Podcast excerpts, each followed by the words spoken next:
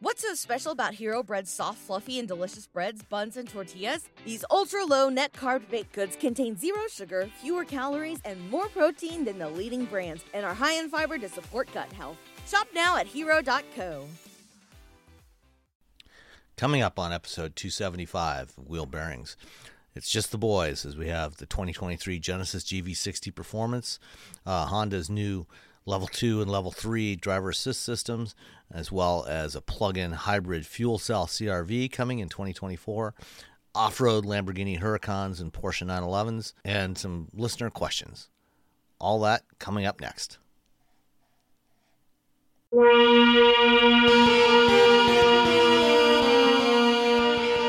This is episode 275 of Wheel Bearings. I'm Sam Abuelsamid from Guidehouse Insights.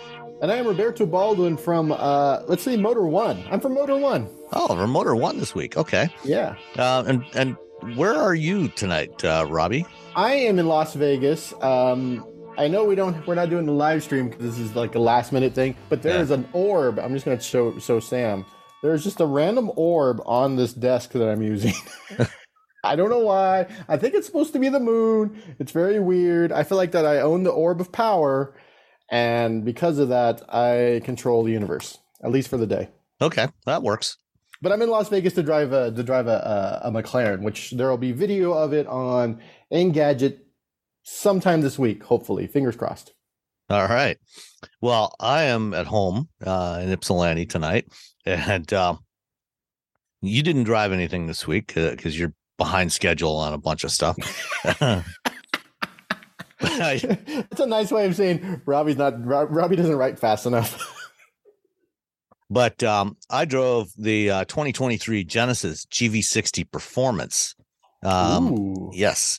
Um, and I had previously driven it briefly back in May um, at the uh, Mama Spring Rally at Road America, but that was only for about 10, 15 minutes. Um, and uh, this time I got to spend a whole week with it, which was lovely. Um, this is the Genesis variant of the, uh, the the the first batch of Hyundai eGMP models. So you got the Hyundai Ioniq 5, the Kia EV6, and the GV60. Uh, so it's it's the first plug-in battery electric vehicle from Genesis. Uh, it's the most premium of the first three eGMP cars, and uh, it's quite speedy. Um, hence the hence the performance. There's two two variants of the GV60. There's the base model and the the performance. And uh, let's see the um, the base model um, is, has the same motor setup as the all-wheel drive um, EV6 and Ioniq 5. So 314 horsepower, slightly smaller front motor, larger rear motor. Uh, and the performance gets 429 horsepower. So you get larger, um, you get the same uh, 160 kilowatt motor um, at both axles. Um, and in addition to that, it also has a boost mode, which um, when you uh, there's a button on the steering wheel on the um, right hand drive spoke, it says boost. You hit that button, and you'll see a countdown timer on the instrument cluster startup and counting down from 10, and you can get 10 second boost mode that bumps that power output up to 483 horsepower. Um, Which is, uh, uh, by the way, I, I've driven this car. It's outstanding, but it's also very Porsche. Yes. And uh, you know, presumably the, the the reason why you only get 10 seconds is because while it's giving you that maximum power, the motors are heating up, the battery's heating up, and you know, Genesis doesn't want you to, you know, just run this continuously like that, you know, and fry everything. So they give you a 10 second boost, which to be fair is plenty fast enough to get yourself into all kinds of trouble. 10 seconds is a long time. It is, If especially you really think about it. When you, Yeah, especially when- when you're behind the wheel. when you can get from from a standing start to 60 miles an hour in three and a half seconds um you you, you know by the end of that 10 sec by the, t- by the end by the time that 10 seconds is done if you have kept your right foot buried in it um you're going to be at a speed where you could be in some you could get some get yourself into some serious jeopardy. So i think 10 seconds is definitely more than enough at a, at a shot. Um and the nice thing about it is you just press the button and you don't have to go through any kind of rigmarole. You don't have to do like you know the watts to freedom on the Hummer, where you've got the thing's got to lower itself down and it's got to grumble at right you, attitude. or you know the it's got to get an attitude adjustment. The, the, super acceleration mode on the the Model S Plaid, you know, where it's got to heat up the battery and or you know get the battery to the right temperature and all. You know, you got to go through all kinds of rigmarole just to get one acceleration run at maximum performance. This you just hit the button and you go. Simple as that. Very very easy. Um, you know this car is roughly the same size. It the, you know it's technically a crossover for whatever that actually means in 2022. Yeah, which is which is not anything. It's it's a hatchback that where you sit a little bit higher than you would in a regular yeah. hatchback. That's that's and, that's essentially what crossover means now. Yeah, and that, and that's fine. I'm I'm good with that. Um, so uh, it's you know it's roughly the same size as the Ioniq 5 EV6, um, you know, which is good. You know, it means there's plenty of plenty of room in the back seat for certainly for two adults and you know uh, three if they're not too wide. Um, it is capable of doing 240 kilowatt charging, um, assuming you can find a charger that is capable of delivering at least 240 kilowatts. Um, unfortunately, as it turned out, I went to my local EA station that's down the road from me uh, three times over the course of the weekend after doing a bunch of driving and getting it down to about uh, under 20% state of charge because I wanted to see, you know, how fast it would actually charge. I even did some driving and, and, you know, did the preconditioning. Yeah. I, I set the, turned on preconditioning, set the navigation to guide me to the, uh, to the charging station, drove around for a while till it was all warmed up. And, and when you put it in, when you have it in preconditioning mode, in the little icon in the instrument cluster that gives you that shows you the state of charge, you'll see a little coil appear there because it's that's indicating that it's warming up the battery to get it to that optimum temperature to accept the charge. Like an electric range? Yes, exactly. and uh, I arrived at my Electrify America station only to find somebody plugged into the one working 350 kilowatt charger because the other one, I tried it, tried both of the cables on it, it would not recognize that it was plugged into a car. Uh, I called Electrify America to complain about it. They said, "Yeah, we've got a ticket in on that one. Hopefully, we'll get it fixed soon." Uh, the other 350 kilowatt charger uh, was currently being used by a Chevy Bolt. there were two other 150 kilowatt chargers available, but the bo- driver of the Bolt opted to I, use the 350. I'm gonna. I feel like I'm just beating a dead horse, but we, the fact that automakers are not upfront about the charge, the actual charge rate, not the time from 10 to 80 percent, mm-hmm. but the mm-hmm. actual charge rate of their cars and how their car, how quickly their charges, their cars charge at a station, is why we end up with Chevy Bolts. They can only charge up to 50 kilowatts at 350 kilowatt like spots. Yeah because so, we, we're just not we're not doing a very good job or the automakers are not doing a very good job or the, the regular press is not doing a very good job of just explaining that. I think if you if you read tech sites and you read car sites then you probably got a good handle on it. But everyone else is just sort of like yeah they'll figure it out. And and i'm sure that you know when um when electrify america starts adding their uh, hyper fast and ultra fast charging labels to uh, to their chargers, their 150 and 350 kilowatt chargers, and I'm not sure which one is which. Uh, but I'm sure that will clear up all the confusion, and everybody will be charging at the right chargers. Um, it's a, I mean, it's a start on their end, but it doesn't help that the automakers are still like no, sort of coy about like how fast their cars charge. I'm like, yeah. just give us a number so we can s- send it to the people, and then the people know. I, my car charges at 50 kilowatts. Anything under anything 150 is fine. Yeah. So I came back to the, I went home, came back two more times over the course of the weekend uh, to find, um, let's see, one time there was a Mach E charging on that work, one working 350 kilowatt charger. The other time there was a Polestar 2. Um, so nobody during that weekend actually was able to take proper advantage of that particular charger. Um, I finally I came came back on Monday. I figured, okay, maybe you know, be less occupied, you know, in the middle of a Monday uh, you know, when people are working or whatever, only to find that the crew had finally arrived to do the rip and replace on the Chargers. oh, Um, all of them. all, all, all six of them. Yes. Ah. Um, when I talked to with Electrify America about a month or so ago, um, about some things they were doing, they told me that yeah, they're one of their all their ABB chargers um, that they had been having a lot of problems with. They were all going to be replaced by the end of the year, uh, including the one here in, in Ypsilanti. Um, and as it turned out, they picked the time when I had the GV60 to do it. it's like the GV60, the Porsche Taycan. What else is 800 volt? Um, the Audi e-tron the GT Audi e-tron GT, which is essentially like yeah, and, and the Hummer. And the yeah, and the Hummer. Yeah, those are those are the ones. Those are the ones, and that's the as soon as you have one, they're like, yeah, we're gonna break everything down and rebuild it. Yeah. So um, they're uh, when I last drove by there on Friday, you know, they had all the old chargers ripped out.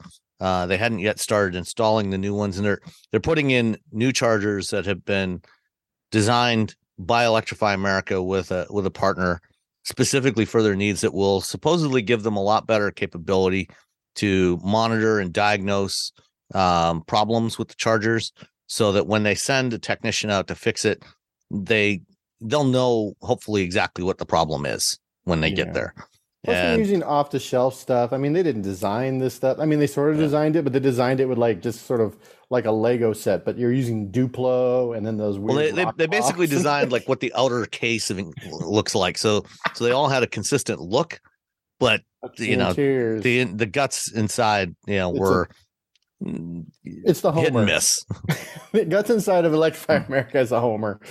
And so now Yeah. they're like, oh, why don't we just design and do all this? I mean, they had to like deploy it legally, like they legally had to do it. Yeah, because this was all part of their settlement with Yeah. the uh, the Department of uh, Ener- Department of Justice and Probably. State of. California uh, to um, for for Dieselgate. You know, they they agreed that we're going to invest two billion dollars in charging infrastructure, and so to do that, they established a new business unit called Electrify America, and in Canada, they did Electrify Canada, and they started deploying DC fast charging all across the country.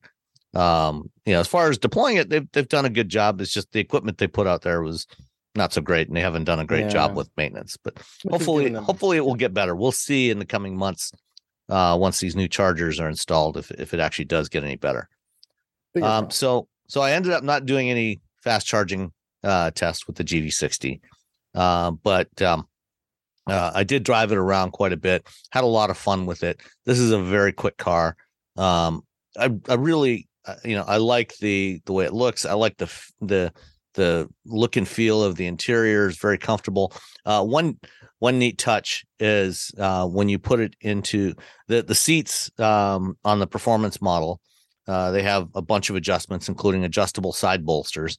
And when you switch it from eco or performance to sport mode, the side bolsters tighten up to uh, hold you in place, you know, so that you're sitting right in front, you, remain sitting right in front of the steering wheel and you don't, you're going to slide around a little bit less, uh, which is, which is nice and handy. Um, I think we've talked before about the, uh, the shifter knob, which when you first get in the car, when the car is off, you know, it's got this cool, uh, looks like a glass sphere that's got some internal lights in it that, that looks really neat. Um, but you can't, you know, there's nothing to grab and you can't twist it or anything.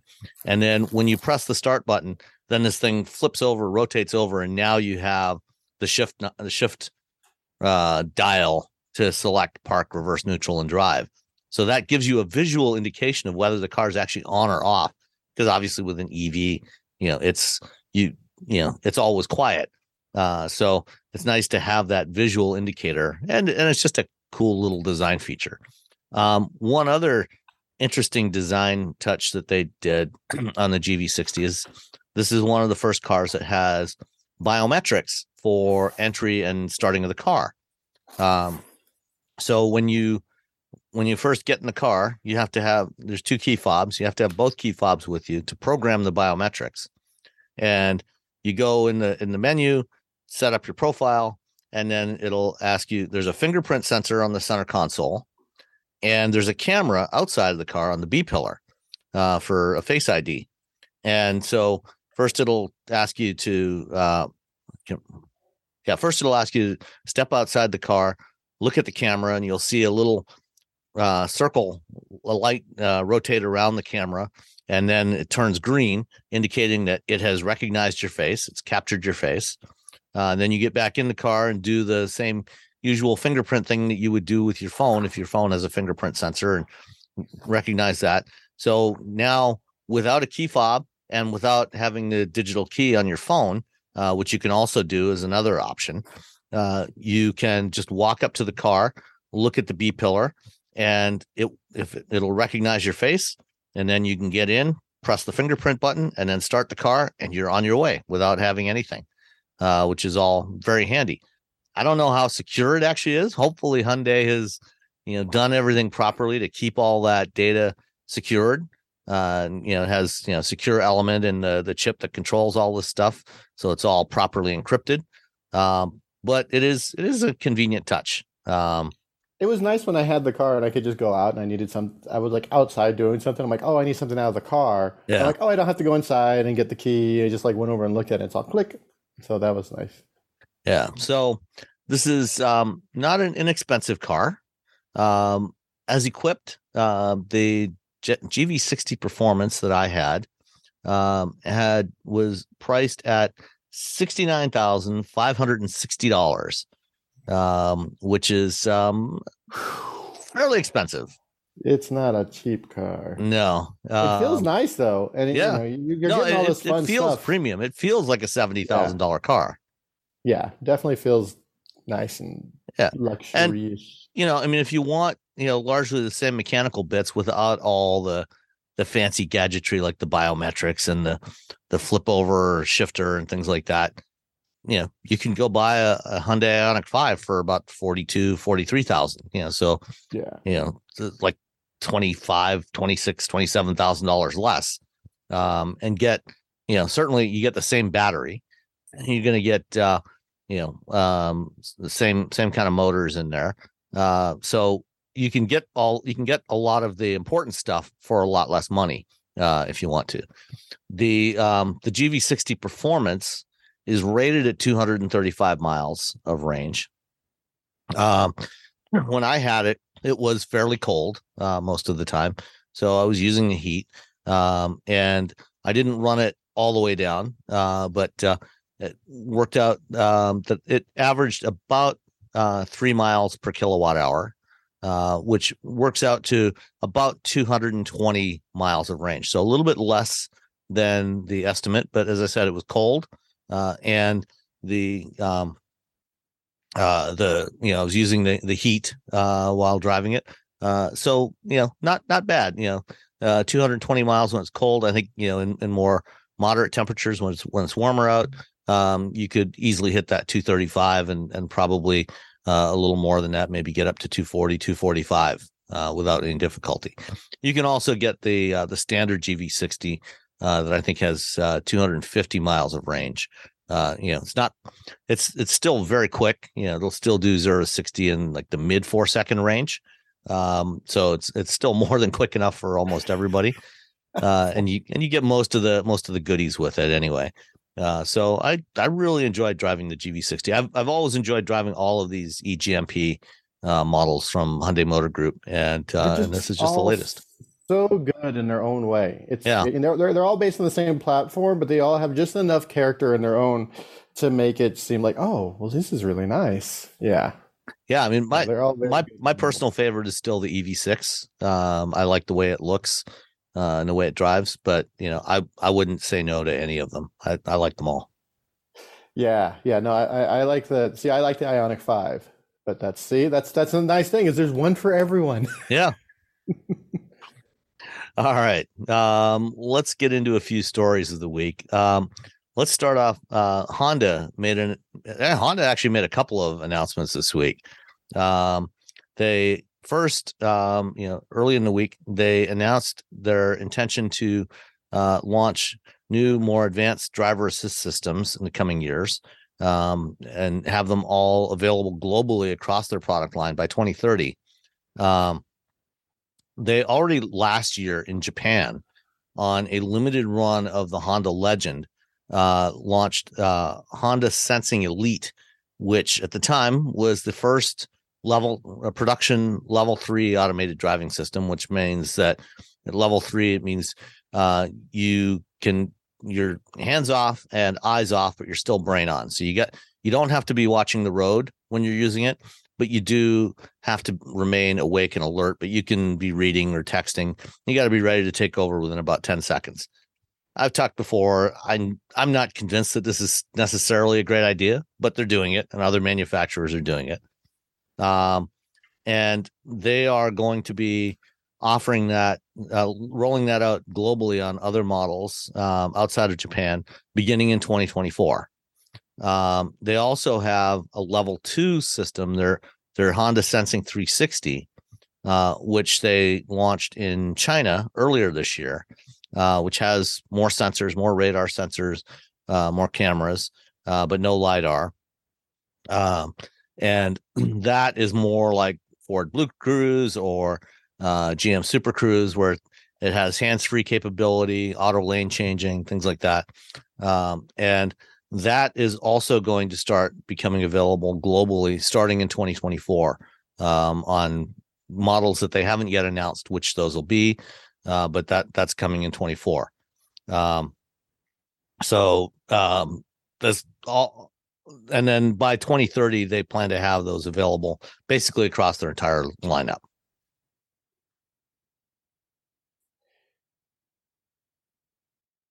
No thoughts?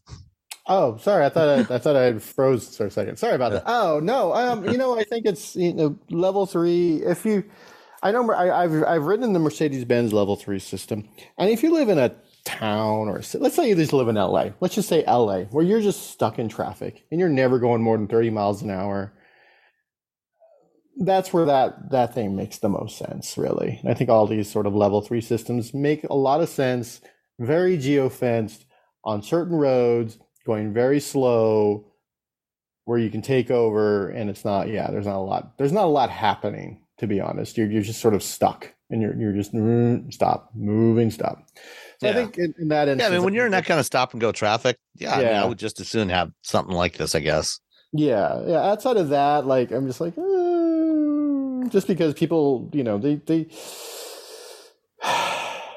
they get distracted to be honest. Like how much you know and then are we are we in, in incentivizing people using their phones when they shouldn't be using their phones because they can use it at this point but now you can't use it at this point? And and also you have to worry wonder about like the, the law. Like if i have uh, this system in california am i allowed to use my phone? Because i'm not allowed to have a phone in my hand while i'm driving. And the cop doesn't know the difference between you know my level three system and a level two and a half system. It's just there's a lot there's a lot to sort of unpack with these and it you know we're still i mean we're such early days that no one even has one on the road here in the united states yet so we'll we'll see how it works out but i mean if you're asking me to trust the average driver mm. well and yeah it gets better because um, earlier this summer they uh, updated the regulations in, in europe so that the U, the initial UNECE regulation for automated what they call automated lane keeping systems, which is what they're referring to these level three systems as. Um, when it came out a couple of years ago, it you know it required that the vehicles be geofenced to divided highways, and the speed limit was set at 60 kilometers an hour, 37 miles an hour. They've since updated that um, earlier this summer, so it's now the speed limit for that is now 130 kilometers an hour, 85, 80 miles an hour. So you can use this at highway speeds now. Yeah, that's that's. Um, I'm not so sure that's a good idea. And I feel like that might have been Mercedes Benz and maybe. No, I'm sure it was. Probably, Probably Volvo and BMW because BMW's got a system coming yeah, next BMW, year as well. Yeah, their their systems. I don't know. I mean, setting it's like setting the regulations doesn't mean they're going to automatically set the cars. The Germans are the Germans and the the Swedes are very very concerned yeah. about liability. Let's say more so than tesla. Like if yeah, it's, I mean, I'm, if it's I'm 120 sure kilometers an hour they're probably still going to keep it at 40 for now. They're like you know what? Let's just mm, because they've said i mean mercedes has said if like if there's an accident it's our fault. Right. So and i I think Volvo said that as well. Yeah, Volvo, yeah, Volvo said that. BMW has also said it. Yeah. So. so, so with that in mind, they're probably like, you know, it's nice that the that the regulations say for future, so they can they're, they're essentially future proofing the regulations. But I think that the automakers, especially in Europe, are going to be very cautious before they even get even close to that sort of speed, those sort of speeds on the on the freeway. I hope so. At least I hope so. Yeah. What's so special about Hero Bread's soft, fluffy, and delicious breads, buns, and tortillas? These ultra low net carb baked goods contain zero sugar, fewer calories, and more protein than the leading brands, and are high in fiber to support gut health. Shop now at hero.co. Did you know you can support Wheel Bearings directly? Head to patreon.com slash wheelbearingsmedia and you can become a patron today. Your contributions will help fund the platforms and tools we use to bring the podcast to you and exclusives and improvements are already on the way thanks to your generosity. So if you want to be part of an automotive podcast like no other, head to patreon.com slash wheelbearingsmedia. All right. The the other big announcement from Honda this week was that uh, they're going to produce um, a new zero emissions version of the CRV um, in Ohio, in Marysville, Ohio, uh, starting in 2024. Um, they, they're going to produce it at uh, what's known as the Performance Manufacturing Center, which until a couple of weeks ago was the home of the NSX. Uh, NSX production has ended, and now they're going to build this new version of the CRV there, limited production.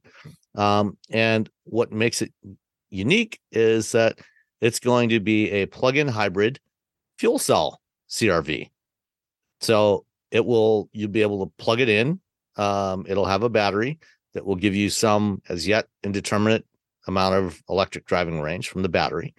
Uh, and then it will also have a fuel cell that it can use as a range extender. Um, and uh, they haven't said, you know, what kind of range this is all going to have or um, how much this thing's going to cost. Um, th- this this idea of a plug-in hybrid fuel cell vehicle is not new. Um, you know, I actually drove one back in February of 20, 2007. Um, Ford had introduced a uh, the what was known as the HySeries Drive Edge, and actually in January 2007 at the Detroit Auto Show, they showed a concept called uh, the Airstream, which was this bright polished aluminum minivan like vehicle that, at least on the spec sheet, said it would have a plug-in hybrid fuel cell powertrain. Um, as it turns out, the actual concept had a little four cylinder engine mounted in the middle, kind of like the old Toyota Previa. Um, but uh, th- but they actually did build prototypes of this drivetrain, and in the case of the Edge, uh, the prototype Edge that I drove, it had um, I think about uh, 25 miles of electric range from the battery, and um, and then about an excuse me another 200 miles of range uh, from the onboard hydrogen and fuel cell. And one of the stated advantages of this layout is you can have you know a little bit less battery um you know have you know have a battery that you can plug in. You can drive it you know uh from the grid. Most of the time do most of your driving off of that. And then um use the fuel cell as a range extender. And when the fuel cell isn't your primary source of electricity to drive the vehicle um when it's just running steady state just to recharge the battery, it can be much more efficient. You can get more range out of it, or or not need to carry as much hydrogen. Um, so you know, since then there's been a couple of other concepts. Audi's shown uh, a version of the A7, I think, that had this kind of powertrain in it. Uh, BMW's shown something like this. Um, so, uh, you know, I'll be curious to see how Honda markets this thing uh, what kind of range it actually gets. I mean, obviously, it's probably not going to be available outside of California because that's the only place where you can get any hydrogen. Yeah. But I, I I saw. Well, they showed us this car under wrap, like real, literally under stuff. Like we couldn't see the actual design and everything, but they were like, "Hey, there's a fuel cell." And I'm like, "We're like, is this a CRV?" They're like, "Ah." um, but I feel like Honda's. I mean, it's it's.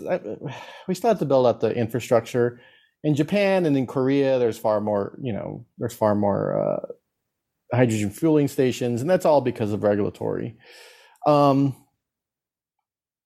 so it's you know, I, I on one hand you're like, oh, hydrogen sounds like a you know a perfect solution, but no one's building any hydrogen stations, and everyone's been talking about building hydrogen stations, and then they don't build the hydrogen stations, and I think this is interesting because especially if you live in the Bay Area, you can you know you can go to the hydrogen station, but now you can just you know the idea that you can you have a plug-in hybrid from Honda that you can just drive around most of the time and then occasionally go get some more hydrogen is is uh you know for people in the bay area i think it'll be you know you'll see them out there. I mean i see mirais out there. I don't see as many nexos as i thought i would but i see a lot of mirais and so yeah no i think you know they're for for especially for folks who are just kind of concerned about the infrastructure this might be something where they're like hey you can also just drive it around after you plug it into your house so we'll see yeah um, one other interesting detail that I noticed, um,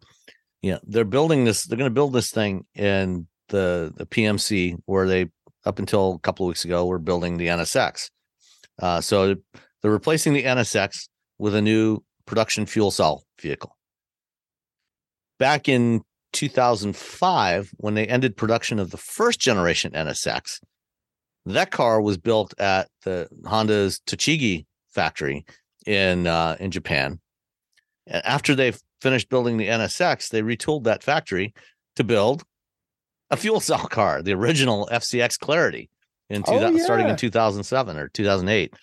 So that's that's twice now that the the NSX, two generations of NSXs that have been replaced in their factories by fuel cell vehicles. By fuel cells. Yeah, it's a harbinger of of, of hydrogen. um. Okay. Next up, uh, something completely different. Uh, in, in the last couple of weeks, um, we've had announcements of two very high performance um, sports cars that now have off road variants, sort of. The uh, Lamborghini Huracan uh, uh, and the Porsche 911 Dakar. Um, I mean, I I don't know what to say about these. I am here for both of these vehicles. I like the idea of of a fast. I like the Porsche Safari. I like anytime someone Safari's out of Porsche, a 911 of any generation. I don't care. Um, I don't know. I just I like these types of these types of uh, I don't know gimmicks. I guess. Yeah. well, at least at least with the 911, you know, it's got a history of being used as a rally car. You know, going That's, back to the, yeah. at least know, the 1960s actually um, and you know during the 80s there were 911 um, variants that were developed for the the Paris Dakar rally you know and they won the Paris Dakar rally um, so it's not it's not an entirely new thing and in fact um, the photos of the car that Porsche has released uh, it carries the uh, uh, a version of the old Rothmans livery that was on those Paris Dakar cars in the mid 80s, um, but without the word, it says rough, rough roads instead of Rothmans, the tobacco company. Um, and it's got the number 953, which was the type number of the original 911 Dakar racer. It was a, a, a type 953. So, uh, you know, it, it actually has some heritage this way, but the Huracan, an off road Huracan, I don't know. It seems like I would I would totally drive it if I had a lot of money. what Huracan are you gonna get? I'm gonna get the off roading one, one of the fifteen hundred they're gonna make. It, it, it, uh, you know, in the photos of this thing, you know, with the with the way they've done the coloring and the dust and everything, and the environment they've set the car in, yeah, it looks like something straight out of Mad Max. Oh so yeah. It, you, this is you, this is the Mad Max Lamborghini, I guess. You throw some some flamethrowers on that thing, it's ready to rock. Post maybe maybe some missile launchers. Missile launchers, flamethrowers, bullets, whatever you need to get through the wasteland. Yeah. That's what they're gonna have. Uh so yeah, there's gonna be uh 2,500 units of the 911 Dakar uh, at a starting price of two hundred and twenty-three thousand four hundred and fifty dollars. Um, 473 horsepower, uh, twin turbo uh, flat six, and then the um, the Huracan. Uh, let's see, the Huracan has got what? Um, fourteen ninety nine. No, yeah, fourteen. Yeah, so fourteen hundred ninety nine units. Um, no, uh, no U.S. price for the Huracan Sterrato yet, although the uh, uh, the European price is two hundred and seventy thousand dollars. Yeah. Uh, so they're probably uh, all sold out. yeah. yeah, they probably to, are. be, to be honest, they're probably all sold out. So if you, Yeah. unless you unless you're a current Lamborghini owner, you probably Yeah, you got you got probably have host. to be a current uh, Lamborghini owner and be friends with your local dealer. Yeah. Like, So- hey, I got a secret. Uh, I have to motor. I got to Oh, run. I got to okay. go to this this dinner now. There. all right. Because I have to I have to go across uh, the vastness of the wind to go to a room to then go somewhere else. I don't know where the hell we're. All right. Well, uh, have fun with the uh, McLaren and then in the UK. And I'm going to go and go ahead and answer a couple of questions here Cool. and wrap it up for this week. Uh, so thanks, thanks, Robbie, for taking a few minutes of your time. Bye, everybody. Right. um, bye. I hope I won't wreck a McLaren. All right. Bye. Bye. Uh, all right. So um, we did get uh, three questions in. Uh, first one is from Dave Marsh. Uh, Dave asks, uh, the time's approaching for a new purchase. I want to ask what to buy. You guys explained that already. Uh, my question was, uh, what is your opinion on trim level? So uh, first, he's asking about the Subaru Outback 2023, uh, fully trimmed out with Nappa leather, or just stick with the Wilderness package. Both have the 2.4. The Wilderness exterior and blackout trim appeals to me, but the leather ventilated seats are calling. Uh, I've driven the Wilderness, but not a leather version. Uh, I'd like your thoughts and impressions. I'm it's going to replace one day uh, a JKU. Um, so the car has to get jobs done. Uh, but on the other hand, I'm old enough that maybe I want a car with some comfort. Uh, I'm not buying an SUV and want a wagon package that offers good value for money, hence the Outback. So yeah, I mean the, the Outback is a great form factor. Uh, you know, it is it is a, a lifted wagon. Um, you know, and I'm all about the wagons. I love love station wagons.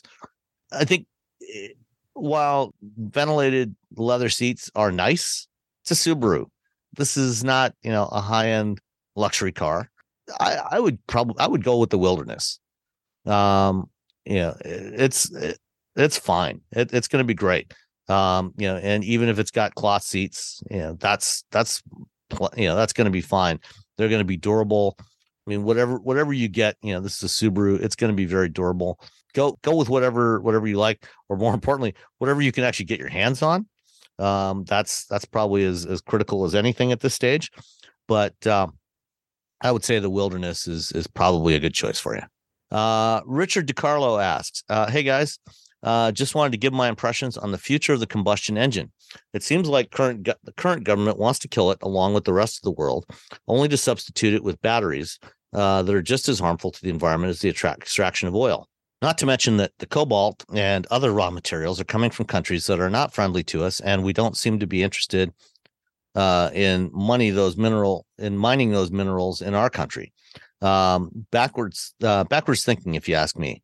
But that being said, hybrid vehicles, for the most part, will be the only way that you'll get flyover country to embrace some type of transition. You guys seem to live in areas where there is a lot of charging stations, but for most part of the most part, the rest of the country, they don't live near a big metropolitan area, uh, do not have to, and won't have to, won't have that for a long time. Just wanted to get your opinion. I love your show. Keep up the good work. Uh, thanks, Richard. Um, so yes, there there is a movement to phase out internal combustion, uh, particularly internal combustion that is powered by fossil fuels. The the current administration definitely wants to get rid of it. Certainly, uh, European countries, most European countries, want to eliminate internal combustion. Uh, but the reality is, it's it's still going to be, you know, we've got such a large fleet of vehicles on the road. It's going to take decades to replace all those vehicles. They're going to be around for a long time. Um, yeah, as for the environmental challenges of batteries, um, it's true that for the materials used in batteries today, um, notably the the cobalt um, and um, uh, other raw materials, you know, most of the cobalt today is mined in Central Africa uh, in less than ideal humanitarian conditions. Um, however, it's not the only source of cobalt. Uh, we are actually just in the last month, uh, a cobalt mine opened up in, um, I believe, in Montana. It's the first cobalt mine in North America in almost 50 years, I believe.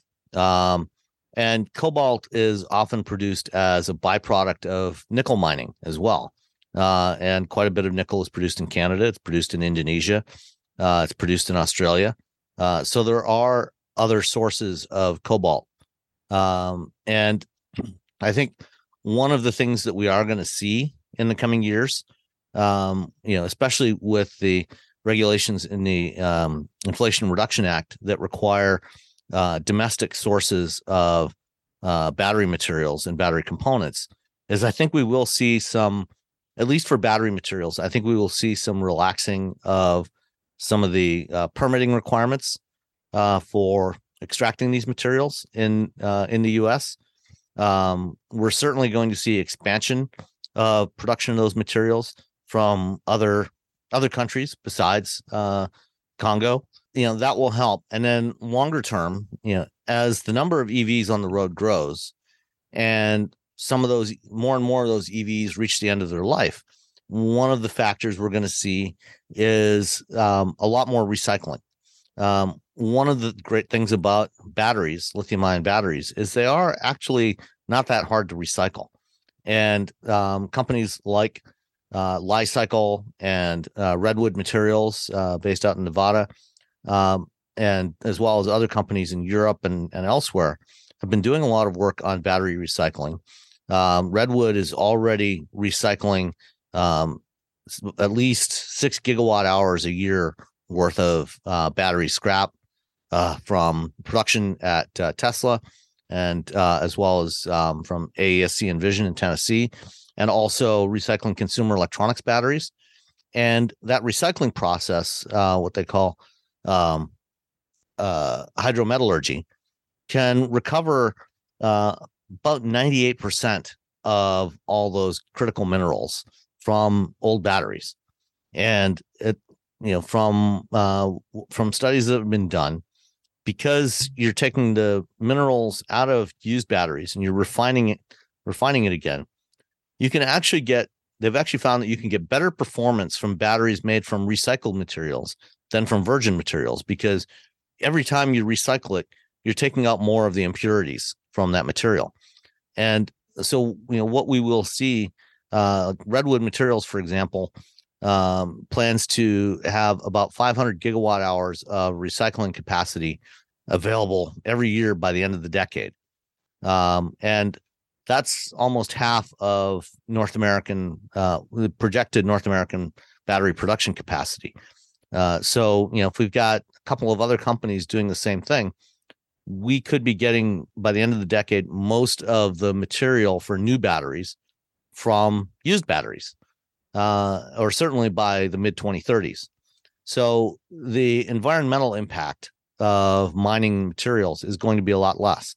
In addition to that, there are a number of other um, promising, uh, competing and promising uh, battery chemistries, uh, most notably lithium iron phosphate, which is much cheaper. You know, the key minerals in there, besides the lithium, are iron and phosphorus, both of which are readily available domestically. Uh, they're they're non-toxic.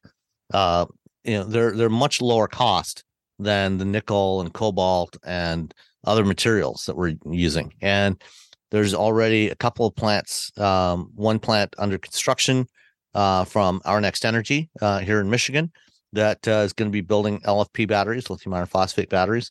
Uh, there's another uh, plant that is going to pr- be producing um, LFP cobalt materials in West Michigan uh, in a couple of years uh, from a company called Gotion, um, and likely at least one or two more plants building LFP cells. So that will help as well.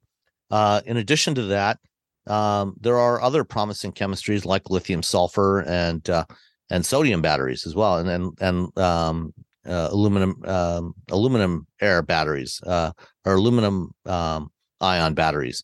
So it's we're not going to be relying entirely on the types uh, on the types of batteries that we have today.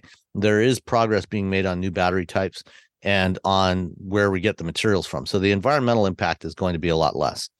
As for the charging, um, you know, a big part of the uh, seven and a half billion dollars in the infrastructure package for um, for charging infrastructure uh, is for deploying chargers in less uh, less well served areas, you know, in a lot more more rural areas, um, you know, in the middle part of the country, uh, and certainly, you know, I think uh, it's going to take a lot longer to get significant EV adoption in a lot of those uh, states, you know, like the the Dakotas and Montana and Wyoming and and Minnesota and, and others. But you also have to keep in mind that there's also a lot fewer people that live there. Um, you know, if you look at where most of the vehicles are and where most of the population is, it's not in those in those big swaths of the middle of the country. Um, so even if you know, uh, and on the, the the coastal areas, the Midwest, um, you know, and and the South, we have a lot more EV adoption. That's going to account for a very high percentage of new vehicles. Yes, I, I do believe that hybrids will stay with us for quite some time.